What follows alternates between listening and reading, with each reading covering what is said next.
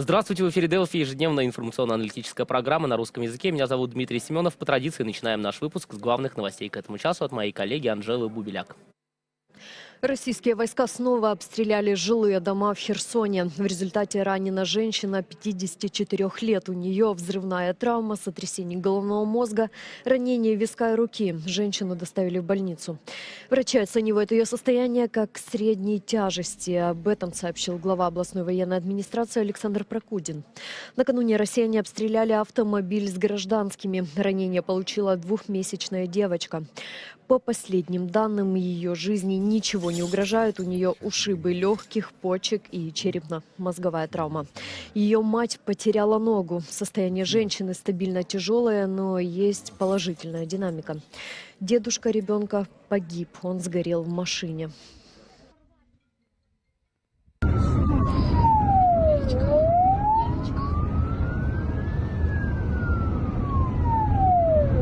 Не, она нормально вроде, да? Ну, Нюся. Евросоюз не сможет поставить Украине миллион боеприпасов до марта. Это подтвердил министр обороны Германии Борис Писториус. Он добавил, что члены ЕС совместно с промышленностью работают над увеличением объемов производства. В то же время главный дипломат ЕС Жозеп Боррель подчеркнул, что европейская промышленность отправляет почти половину продукции в третьи страны, а приоритетом должна стать Украина. Вопрос о том, был ли миллион реальным, на самом деле правильный. Были голоса, которые говорили, что нужно быть осторожными, поскольку принять решение о миллионе легко, и деньги есть. Однако нужно, чтобы было производство. К сожалению, эти другие голоса правы. Мы внесли значительный вклад в развитие рамочных соглашений и будем продолжать это делать. Мы ведем диалог с производственной промышленностью. Производство должно наращиваться и ускоряться. Таков порядок дня. Можно с уверенностью предположить, что рубеж в 1 миллион снарядов не будет достигнут. Имейте в виду, что европейская оборонная промышленность много экспортирует. Около 40% продукции приходится на экспорт в третьи страны. Так что здесь не недостаток производственных мощностей, а то, что они отправляют свою продукцию на другие рынки. Так что, возможно, нам нужно попытаться переместить это производство на приоритетное направление, то есть украинское. США нарастают проблемы с помощью Украине. Возможность помогать этой стране будет уменьшаться с каждой неделей, если Конгресс продолжит медлить с принятием нового масштабного пакета помощи. Об этом заявил советник президента США по национальной безопасности Джейк Салливан. По его словам, уже сейчас это влияет на возможности США осуществить все необходимые для Украины поставки. В Румынии открыли центр для обучения на истребителях F-16. Там будут готовить сначала румынских, а потом и украинских пилотов. Первые самолеты предоставили Нидерланды, и вчера к обучению на них приступили первые семь румынских пилотов. Украина активно стремится получить истребители F-16 американского производства, чтобы противостоять российскому превосходству в воздухе. Когда украинцы смогут завершить обучение и получить эти самолеты, смотрите.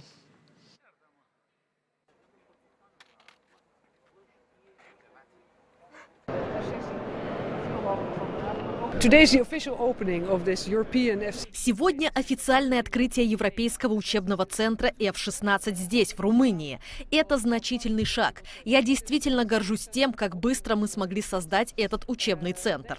Следующим шагом будет то, что обучение начнется с румынскими экипажами, пилотами и, конечно, при заблаговременном планировании, также и для Украины.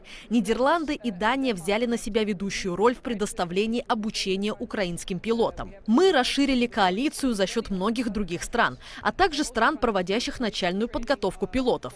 Поэтому мы надеемся как можно скорее приветствовать здесь украинских пилотов и экипажи, чтобы начать обучение. Expecting Я планирую умело изучить F-16 в боевых условиях.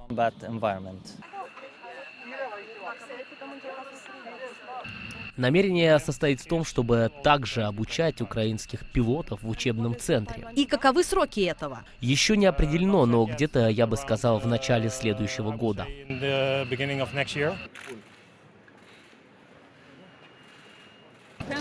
Это зависит от подготовки украинской стороны. Они должны иметь подготовленных пилотов, они должны знать, как проводить техническое обслуживание. Это означает, что они должны иметь обслуживающий персонал, а мы должны иметь инфраструктуру на месте. И мы также должны координировать это с нашими партнерами. Также, конечно, с Соединенными Штатами, потому что это американский потенциал.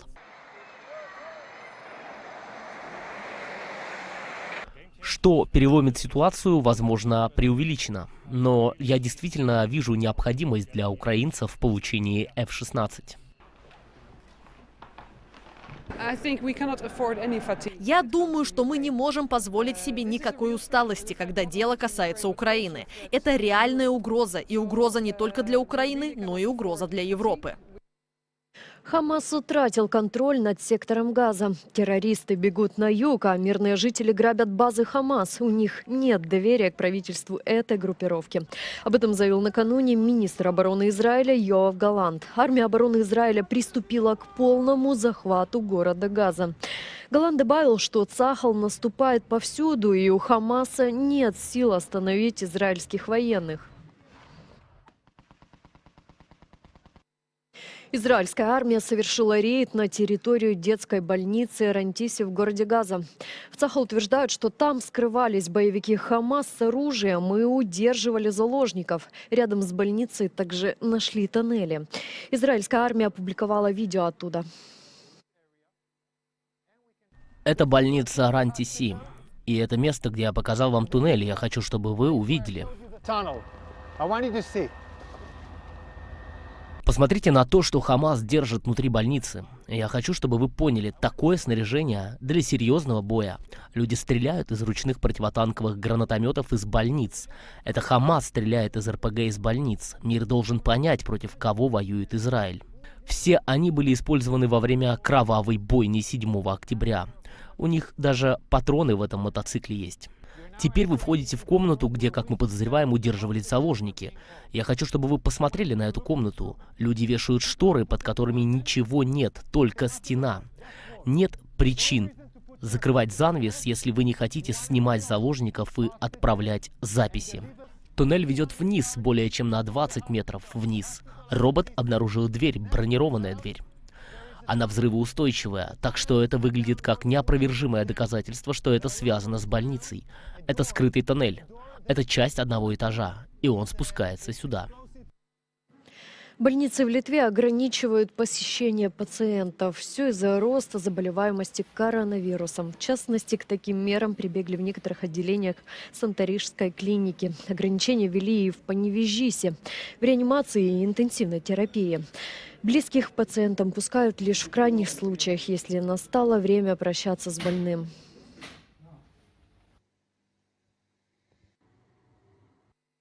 Литовца Альгердаса Шваниса, который украл своего ребенка у матери и увез в Калининградскую область, лишили гражданства. Соответствующий приказ издала министр внутренних дел Литвы Агни Белотайте. Такое решение приняли после того, как выяснилось, что он также является гражданином другого государства Российской Федерации. По закону Литвы двойное гражданство не допускается. Напомню, Шванис похитил годовалую дочь 27 августа и увез на лодке в Калининградскую область. Власти России тогда отказались выдать мужчину, поскольку у него гражданство РФ. Мать сама тогда поехала туда и вернула ребенка. Центр услуг Deutsche Bank могут открыть в Литве. Представители крупнейшего в Германии коммерческого банка посетили Литву. Они рассматривают варианты в двух-трех возможных странах. Напомню, 27 апреля пресс-служба президента сообщала, что Гитанас Науседов во время рабочего визита в Германию встречался там с руководством Deutsche Bank. Они обсуждали плюсы инвестиционного окружения в Литве, возможные планы расширения банка и перспективы широкого сотрудничества. Deutsche Bank сообщают, что у него почти полторы тысячи отделений во всем мире. Это 58 стран. Вооруженным силам Литвы в этом году исполняется 105 лет, и по этому случаю в Вильнюсе 25 ноября состоится военный парад.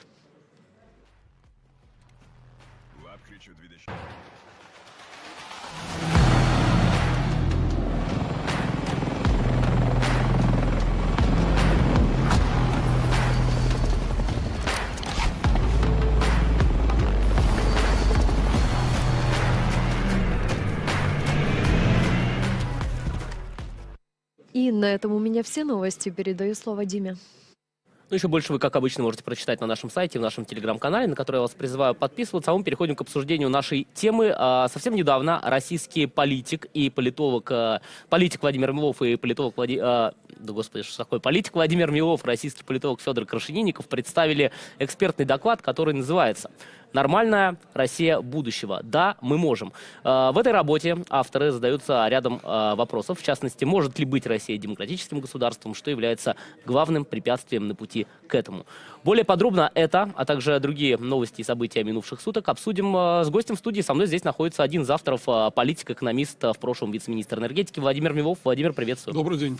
Владимир, ну буквально я смотрел чат, пока мы э, слушали новости, и один из наших зрителей с э, ником Смаук буквально с языка снял мой первый вопрос, э, от названия отталкиваясь, да, э, то есть о чем я хотел спросить. Мы помним в рамках избирательной кампании Алексея Навального, которого не зарегистрировали в президенты в свое время, прекрасная Россия будущего. Сейчас речь идет о нормальной России будущего, то есть планка снизилась, планка ожиданий со стороны российской оппозиции. Ну, конечно, во-первых, спасибо за интерес к нашей брошюре. Конечно, вы видите, что происходит. То есть мы как раз, говоря о будущем, мы стараемся вот не рисовать такую чрезмерно розовую картинку, потому что лозунг про прекрасность, он как раз вот был в расчете на то, что мы сможем сменить авторитаризм на демократию мирным путем через выборы. Вот на это и участие Навального в президентской кампании было рассчитано. Но с тех пор много воды утекло, Россия ведет агрессивную войну, стала мировым изгоем, и придется очень много усилий направить на детоксикацию российского общества от всех этих ужасов, да. Поэтому о прекрасности здесь пока говорить рано, она, наверное, когда-то наступит, но сейчас очень многие люди в принципе сомневаются, что в России возможна демократия и в России возможна нормальность как таковая. Вот э, много разговоров о том, что российское общество какая-то такая вот бацилла империализма, э, любви к сильной руке диктатора и так далее. Мы пытаемся это развеять, хотя еще раз вот процесс перехода к свободе он не будет простым, о чем там вот тоже идет и речь. Вот по поводу того, что не будет простым, в одном из э, эфиров э, как раз выступали с аннотацией да, этого доклада, и, собственно, из названия мы понимаем, что да, мы можем, но есть запятая и большое такое «но». Вот про это «но». Что может стать главным препятствием? Ну, во-первых, там много разных препятствий. Ну, во-первых, конечно, это пассивность общества, потому что люди, ну, там не только за десятки, за сотни лет э, довольно агрессивных, сменявших друг друга диктатур, ну, в целом в России приучены к тому, что с начальством лучше не спорить. Это вот такая главная проблема. То есть, вообще-то, россияне не хотели демонтажа демократии. Даже сейчас э, Путин и его режим, они поддерживают огромные усилия и ресурсы направляют, чтобы вот такой вот фасад поддерживать, чтобы казалось, что у нас все равно люди выбирают там кого-то и так далее. У нас никогда не объявлялось о том, что мы отказываемся от демократии и переходим к диктатуре. Я думаю, что люди бы это не э, поддержали. Но, э, тем не менее, вот, вот эта пассивность и культура неучастия в политике, что туда опасно лезть, э, могут надавать по шее. Вот сейчас вполне конкретно за это оппозиционеров сажают, да.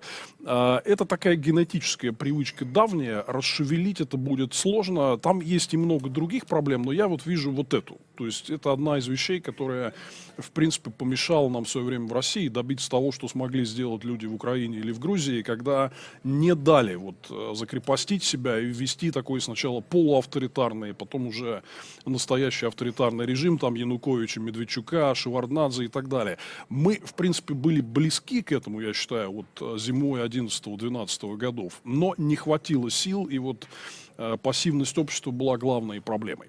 Э, Как мне кажется, есть еще одна проблема. Ну, э, если э, подробно ознакомиться с докладом, а может быть, об этом тоже у вас говорится. Проблема, заключающаяся в том, а кто будет эти преобразования осуществлять. Вот в чем здесь подводный камень. Есть просто и статистика, и исследования на этот счет, социологические в том числе, о том, что большой процент из тех, кто покидает страну, эмигрирует из страны, а сейчас из России уехало там, ну, по разным оценкам, там, до миллиона, может быть, да, даже чуть больше, да, из-за мобилизации, из-за преследований и так далее.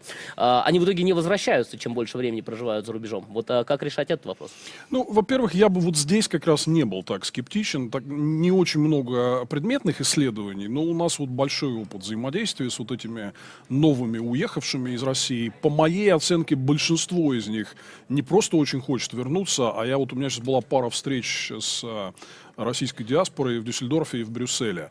вопрос очень часто люди задают, вот, типа, когда? Когда уже мы, типа, хотим обратно, мы хотим вернуться и жить в нормальной стране. И, кстати говоря, еще такой момент, что вот, вот эти вынужденно уехавшие, это люди, которые к иммиграции не готовились, и им здесь особо сложно, потому что когда вот вы хотите переехать и заранее смотрите, вот какие проблемы вам придется решать, чтобы интегрироваться в вот стран, новую страну проживания, да, вот не готовые к этому люди, им особо сложно, у них дополнительные вот эти психологические барьеры, поэтому многим некомфортно, вот это надо тоже э, понимать, да, поэтому я как раз считаю, что волна возвращения в случае возврата к нормальности будет э, серьезной, но здесь еще тоже временной фактор создает трудности, потому что видно, что Путин никуда не собирается уходить, да, то есть это не вопрос там двух-трех лет, и вот э, сколько действительно люди э, готовы ждать, это тоже дополнительная сложность. Ну, то есть, короче говоря, сложностей здесь много, но мы тоже объясняем и факторы, по которым мы, в принципе, считаем, что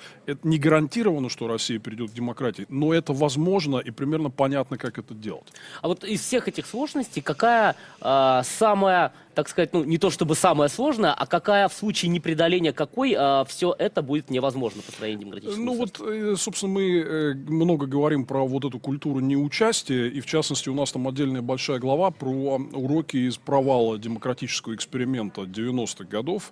Одна из причин этого, того, что вот Путину удалось так быстро демонтировать какие-то остававшиеся демократические институты, это то, что люди в целом отстранились от политики. Э, и не было каких-то таких сильных низовых партий, которые выступали за демократию и европейский путь развития. Все, что было, это вот там прислониться к президенту Ельцину, да, то есть люди как бы единственно вот возлагали надежду, что у нас будет хороший царь такой, да. Вот это ключевая проблема, но с другой стороны, здесь есть и хорошие новости, потому что мы видим, что вот эти новые поколения россиян, э, и мы видели, скажем, это во время муниципальных выборов э, в последние годы, во время очень бурной кампании в Москве в 2019 году, которая привела вот к таким общегородским протестам. Это же самое мы видели в регионах там от Архангельска до Екатеринбурга до Хабаровска. Мы видим, что появился некий новый большой слой людей, который готов активно участвовать в политике, и вот был готов даже несмотря на репрессии. А поэтому вот это дело дает надежду. Надежду тоже дает то, что по социологии молодое поколение э, совсем по-другому смотрит на политику, на историю, на войну, на систему власти, чем вот люди, которые являются опорой путинского режима сегодня. Это вот поколение 50 плюс, наиболее лояльное Путину, да. То есть просто поколенческая смена сама себе дает шанс вот э, на выход из вот этой ловушки пассивности и неучастия в политике. Ну тут тоже вам э, скептики ответят, что до поры до времени сейчас вот вырастет новое поколение, еще более э, худшее, скажем так, да, чем вот эти 50 плюс, которые мы имеем сейчас, э, с помощью разговоров о важном и так далее. Ну, смотрите, во-первых, э, скептики будут всегда, это понятно, но э, на наш взгляд там есть много разных причин считать, потому, что у России может получиться. Одна из них это то, что в принципе то, что в России происходит, не является уникальным, прям вот ни в каком смысле. Все это, вот ровно в таком же виде, было уже в других странах, которые вырывались из вот этой ловушки э, авторитаризма и агрессивного империализма и так далее. Это получилось. Вот для нас, конечно, на мой взгляд, самый релевантный пример – это послевоенная Германия э, после 1945 года, где тоже были очень сильные и, и распространенные, популярные в обществе такие империалистические э, настроения, но это все удалось преодолеть. Мы хотим вот э, этот опыт использовать. Поэтому, э, и, собственно, после этого как раз там выросли поколения людей, для которых вот такая постановка вопроса в принципе невозможна, да. То есть там, если посмотреть на Германию, там даже как бы крайне правые партии, они стараются дистанцироваться, сказать, нет, типа, мы хорошие, да, мы, мы не фашисты и так далее. Вот э, мы считаем, что в России это возможно тоже, потому что запроса на агрессию, на какой-то вот такой жестокий империализм э, в обществе нет. Например, вот об этом, э, мы там цитируем это, говорил недавно глава главного прокремлевского центра изучения общественного мнения Валерий Федоров, э, центр ВЦИОМ. Почитайте, он дал большое интервью РБК в октябре, где он прямо говорит, что вот людей агрессивно-империалистически настроенных типа 10-15%, согласен, они есть, но большинство россиян не хочет никаких войн, не хочет никого завоевывать там, и так далее. То есть здесь тоже есть чем работать. А, Тот же ВЦИОМ, да, Всероссийский центр изучения общественного мнения, на прошлой неделе дал а, другую социологию, социологию доверия, поддержки Владимира Путина. Там, по-моему, что-то в районе 79% было. А, И вот ты сказал ранее, да, что Владимир Путин никуда не собирается уходить, более того, собирается на очередной шестилетний срок в марте 2024 года. Это электоральное мероприятие в России должно быть. Можем ли мы считать, что отталкиваясь от этого рейтинга ВЦИО, что вот такую планку они поставили, 80%. Я думаю, что да, то есть их задача на фоне всех трудностей, которые есть у Путина, а трудности у него очень большие по разным э, фронтам, э, конечно, они хотят показать, что зато у нас есть такое какое-то невероятное народное единение, я думаю, что там и 80, там может и 90 появиться в итоге, да, как мы знаем, вот по примеру там Лукашенко и других диктаторов. Я здесь хотел сказать, что э, вот действительно эти рейтинги по доверию Путину, они имеют место, но, например, Левада-центр дает такую раскадровку. Типа, скажите, а как поподробнее, можете объяснить? Вот вы доверяете, а как вы к Путину относитесь? И вот у них по последним опросам было, что из вот этих 80 больше половины относятся к Путину так прохладно-нейтрально. Типа, не могу сказать о нем ничего плохого, да? Вот любовь и восхищение испытывают меньше половины из этих 80. И я согласен, то есть вот э, я всегда везде говорю, что цифра людей, которые активно поддерживают э, Путина, это вот ну, 35-40% общества, но это не большинство, и большинство к нему просто прислоняется, потому что это начальство. Будет другой начальник, будут другого начальника поддерживать. Ну, вот э, говоря, тем не менее, об этом э, электоральном мероприятии, которое намечается на март 2024 года, э, здесь может ли что-то противопоставить, предложить, организовать российская оппозиция, и надо ли вообще что-то делать? В этом ли, в этом ли лежит путь э, к поражению Путина? Э, Там много споров на эту тему. Я могу свою точку зрения сказать, как активный участник вот электоральных процессов все последние там, пару десятилетий. Да. А, Произошло вот что. Путин фактически уничтожил э, систему независимого наблюдения за выборами и подсчета голосов. То есть она вот еще там пару лет назад, она какая-то была. Э, В чем здесь дело? Что вот можно вспомнить выборы э, в Беларуси в 2020 году. Там туда были не допущены наблюдатели. То есть люди вот в окно стояли, смотрели, как идет подсчет голосов, и фактически им просто в итоге объявили некую вот цифру, как она взялась, там мы не знаем. Все предыдущие годы в России наблюдение было возможно. И вот когда оппозиционеры выдвигались, это все подпиралось тем, что была огромная армия из многих тысяч наблюдателей на участках, которые просто тупо не давали воровать голоса.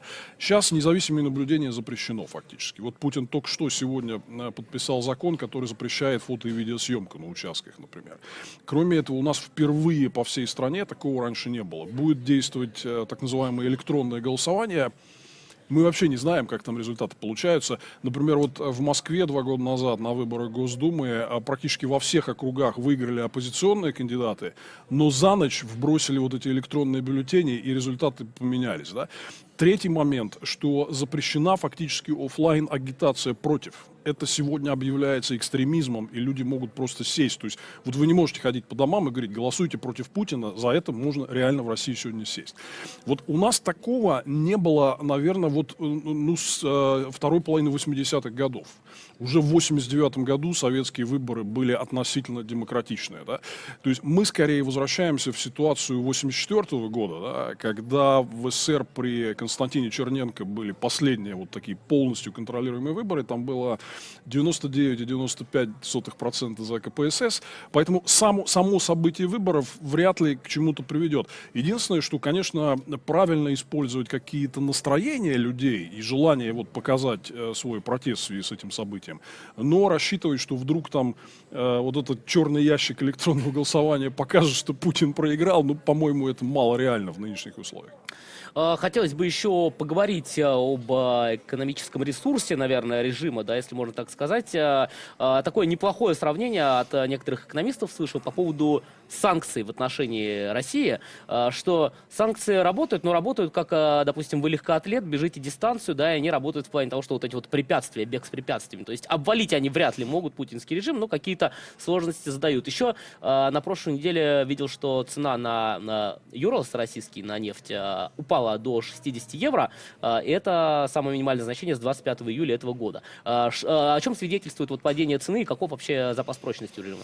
Ну, запас прочности еще есть, поэтому все вот эти надежды, что все там завтра рухнет, многие люди очень так в черно-белом виде на это смотрят. Вот когда рухнет, тогда поговорим. Пока не рухнуло, значит все хорошо. Нет, не очень хорошо. Можно вот, э, я, например, выпускаю регулярные сводки о российской экономике на канале Майкла Наки э, в Ютубе, э, где даю выдержки, например, из выступлений самих российских чиновников. Например, вот неделю назад председатель Центробанка России Эльвира Набиулина выступала в Госдуме. Это вот есть на видео, и у нее очень мрачные оценки. То есть нас ждут, ждет очень долгий период жесткой денежно-кредитной политики при ставке Центробанка 15%, э, там про- процент по коммерческим кредитам уходит к 30%. Ну, то есть нет такого рентабельного бизнеса, да. Ей прям даже депутаты, лояльные Путину, высказали, что типа, что же вы делаете, вы вообще убиваете экономику, да. Но это все связано с э, инфляцией, с ослаблением рубля. Вот выступал Патрушев, секретарь Совета Безопасности на совещании в Томске там пару недель назад. Сказал, что во- вопреки нашим надеждам нигде не работает импортозамещение, ни в машиностроении, там, ни в э, других отраслях промышленности. Почему? Потому что отрезали от технологий, от международной кооперации, от э, доступа там, к э, лучшим там, компонентам, э, знаниям, специалистам и так далее. Ну и так ничего и не заработает. Да? Поэтому это все как бы так тонет довольно последовательно. Но люди, конечно, ждут э, какого-то прям быстрого обрушающего эффекта. Надо сказать, что Путин и компания, они фантастически выкручиваются вот в этой ситуации. Но, с другой стороны, они находятся в очень большом напряжении. Поддержание вот этого внешнего как бы, экономического равновесия дается огромными силами. Их не хватит на бесконечность. Да? То есть э, какое-то время они подергаются еще, но вот они сами даже дают прогнозы довольно мрачные. А, Еще, если послушать о российских чиновников, так называемых экспертов, депутатов Госдумы, сенаторов, патриарха Кирилла. Кажется, что в последние недели идея фикс такая Россия это а, повышение рождаемости, один из методов такой запрет абортов. Они об этом прям, прям вот толдонят с утра до вечера. Ну, не хочется сейчас, да, эксперта обсуждать там, как влияет запрет абортов на рождаемость, но а, я прочитал а, такое исследование вчера, которое готовили специалисты Внешэкономбанка. Там уже речь шла об экономических мерах стимулирования рождаемости, в частности, там, чтобы предприятия платежеспособные платили своим работникам по миллиону за третьего ребенка, автомобиль от государства за четвертого, ну и такая, а, получается, а, шкала мат-капитала в зависимости от того, сколько у тебя количество детей, да, прогрессивная шкала называется. Это, это все работает, и почему вообще они сейчас а, заговорили так активно о проблемах демографии? Ну так это понятно почему. Потому что э, благодаря вот сначала ковиду, когда Путин ничем не помогал людям, и я думаю, многие видели картинки, как там в больницах все лежат, значит, на- в коридорах и даже на лестничной клетке, там в койках и так далее. Кислорода не было в больнице, в общем, ничего не было, да. Очень резко тогда в России выросла смертность, потом Путин э, совершил вот это полномасштабное вторжение в Украину.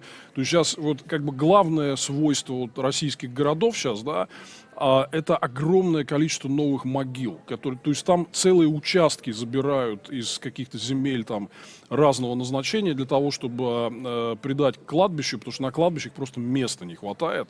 Э, такое количество жертв, то есть демография ушла в пропасть. Путин просто перечеркнул вообще вот все, он там хвастался, что он улучшил демографию в сравнении с 90-ми. На самом деле вот ситуация сейчас вернулась к самым таким сложным э, временам, но они, интересно, они подходят к этому как к разведению кроликов. Буквально у нас там поголовье сократилось, значит, надо его там типа нарастить.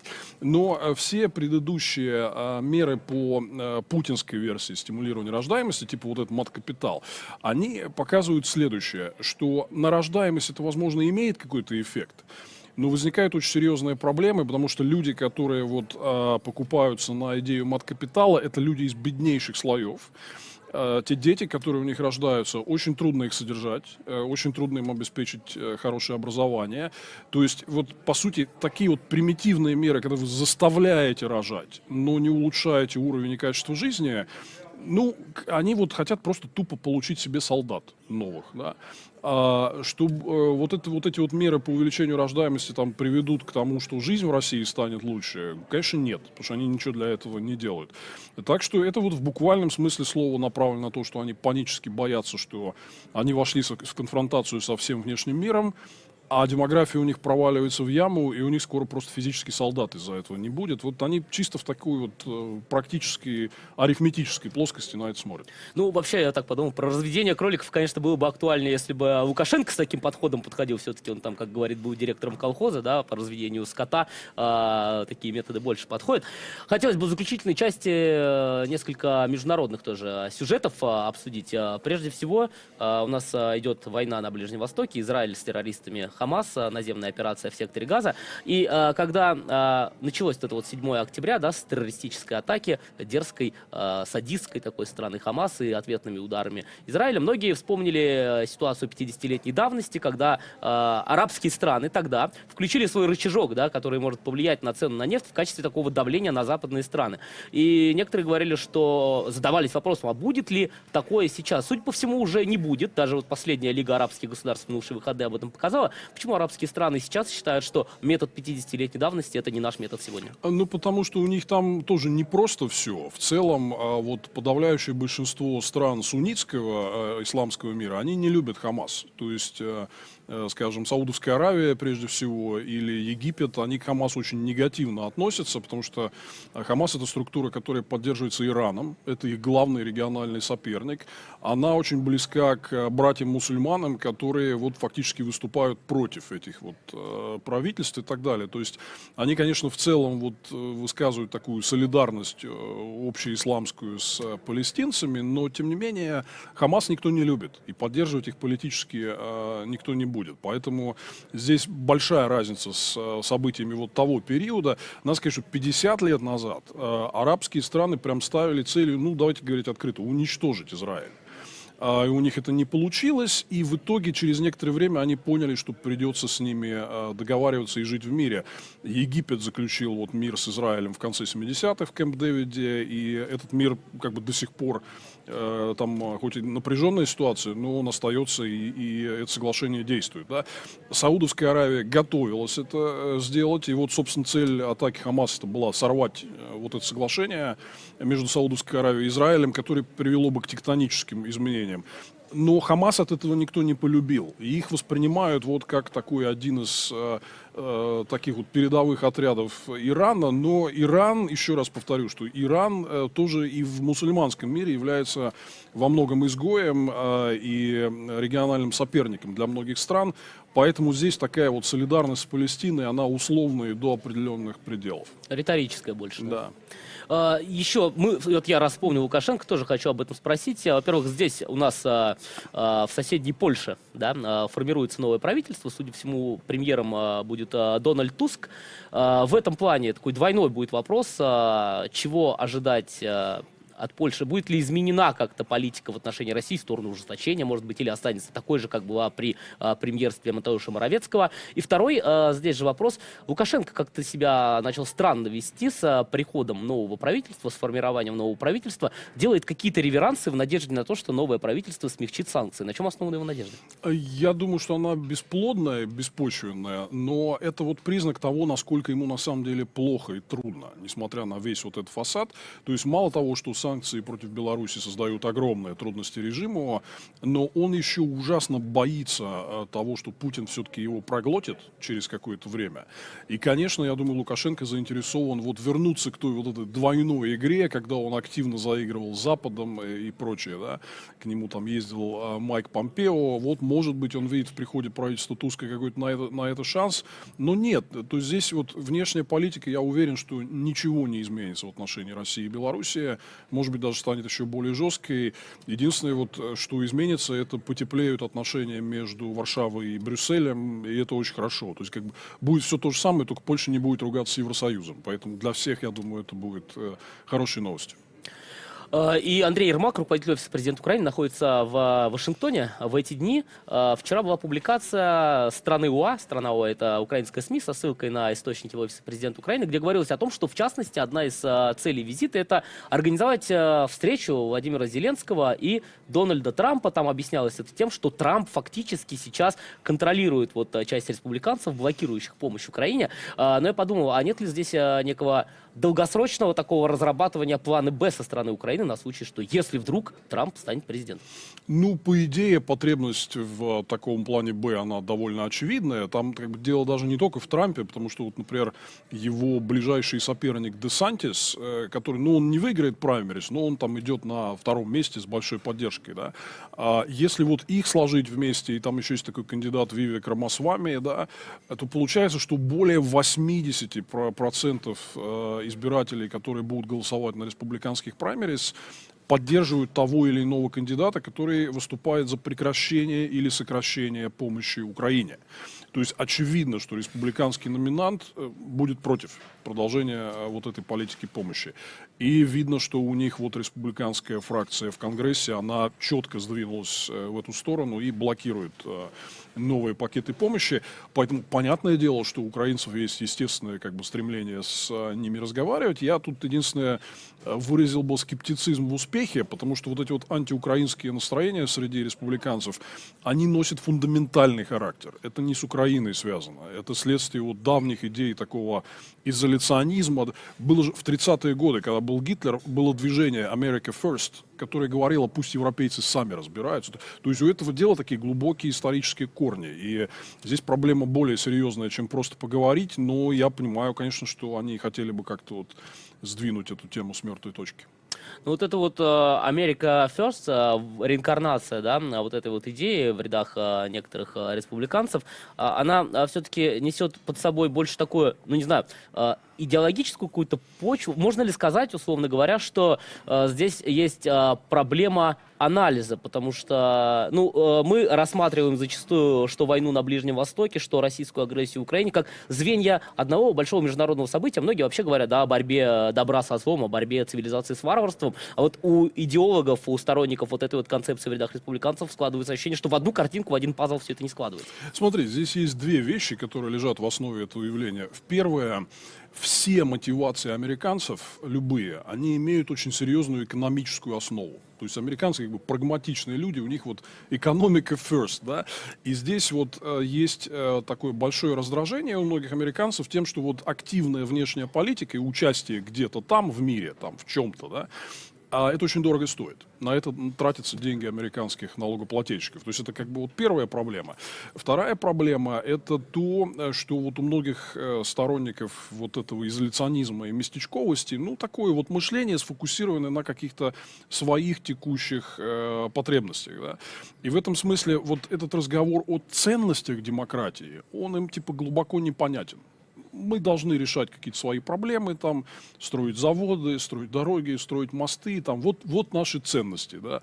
Э, какие, причем здесь там демократия где-нибудь там в, в Гане или в Сьерра-Леоне, да, или где-то еще. Ну, у нас это, в общем, как, знаешь, говорил э, Джордж Буш, младший, во время дебатов с Эллом Гором, вот э, в 20, на выборах 2000 года, да, он говорил, we can't be all things to all people. Мы не можем, типа, всем людям давать все, что они хотят, мы, типа, должны вот фокусироваться на себе. Поэтому это, в принципе, имеет такие глубинные исторические корни. Но в Америке всегда шла вот эта вот борьба изоляционистов с а, теми, кто выступал за активный интернационализм и участие в международных делах. Ну, посмотрим, как вот это кончится. Еще раз, а, все это сбивается сильным фокусом на экономических проблемах. То есть голосовать будут не из-за этого. Голосовать будут из-за того, там, кто, чей какой президент э, там, на 100 баксов в месяц улучшит им доходы. В последнее время Последний же вопрос задам. В последнее время э, вот буквально э, все заговорили о том, что эта война будет очень долгой. Об этом говорят, опять же, э, российские пропагандисты, там, в лице того же Петра Толстого на различных ток-шоу.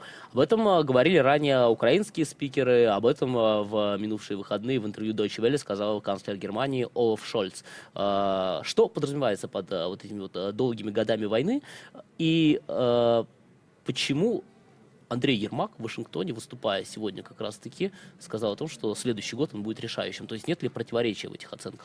Есть противоречия, и мне кажется, что вот здесь э, ну, сложно понять, как Украине себя правильно вести, потому что вот было довольно честное интервью Залужного экономисту, да, который, я вот знаю, многие в Европе и в Америке восприняли как такую вот декларацию неспособности выиграть. Да? Хотя Залужный очень честно а, описал ситуацию. Есть другая тактика, типа нагонять, что вот мы сейчас скоро уже победим, просто дайте нам типа немножко больше оружия. Я изначально, когда это все началось, я сразу говорил, а, что это будет похоже на Ирано-Иракскую войну 80-х годов, потому что ни у одной страны нет возможности вот быстро решающим образом э, добиться победы. Да? То есть считаю, что Украина сможет добиться продвижения скоро, но вот там взять все оккупированные территории быстро она не сможет. Да? Это такой отдельный большой разговор. Поэтому очень сложно вот здесь выбрать э, правильную тактику. Люди не любят разговоры о долготерпении. Я вот был в Вене на той неделе на конференции, где выступал глава кабинета вот, Верховного Европейского э, представителя по обороне, да, и он, когда сказал фразу, что вот сейчас у вас в новостях говорили про оборонную промышленность ЕС, он сказал фразу, чтобы выйти на нужный уровень производства, нам надо 5-7 лет. И я сидел с ним вот на одной панели, видел, как у аудитории прям глаза так типа опустились, ну что ж такое, сколько же это еще там будет длиться, все хотят побыстрее, да. Но реально, мне кажется, самое реалистичное это готовиться к долгому противостоянию. У Путина и его союзников в авторитарном мире есть еще ресурсы, чтобы бороться. Поэтому, мне кажется, здесь надо быть реалистичными и готовиться к долгой войне. Ну, а, тем не менее, а, когда говорился, да, озвучивался вот этот вот план в тысяча снарядов, боеприпасов к марту 2024 года. Миллион. А, миллион, да, Да, прошу да. прощения, миллион. Я так понимаю, что все-таки люди, принимающие решения, понимали, что это невозможно. Анализ ситуации, состояния ситуации с оборонной промышленностью у них было в голове, но а, все давали такой месседж, что... а, то есть все надеялись, что все-таки Украина получится прорвать. Ну, я не думаю, что вот именно вокруг этой темы, например, надо устраивать много шума, потому что они дадут им миллион снарядов, ну, просто чуть позже. То есть здесь вопрос, что они не успеют к определенной дате, ну, успеют потом. Э, Действительно, проблемы в оборонке э, серьезные у Европы. Почему? Потому что все поверили в окончание холодной войны, и э, многие, и Америка, и Европа сворачивали многие производственные мощности, которые вот были задействованы во времена холодной войны СССР. Э, вот очень медленно приходит осознание, что там старые плохие времена вернулись, придется это возвращать. Бизнес, который производит вооружение, конечно, требует гарантий, требует денег, требует поддержки от государства. А тут еще был, еще не вышли из ковидной ситуации, когда триллионы там вкладывали, а тут теперь надо новые триллионы, да. Непростая история, но, как я вот всегда говорю, такая вот эта вот большая неповоротливая еврочерепаха, она долго разворачивается, но она потом как вот пойдет, Мощно и, пойдет. да, она раздавит всех своих соперников. Спасибо большое. Владимир Милов, э, российский политик, экономист, в прошлом вице-министр энергетики, соратник Алексея Навального, был э, в студии Делфи. Владимир, еще раз спасибо. Спасибо. На этом наш сегодняшний эфир подошел к своему концу. Его для вас провел я, Дмитрий Семенов. С новостями в начале часа знакомила моя коллега Анжела Бубляк. Мы прощаемся с вами до завтра. Увидимся в это же время. До свидания.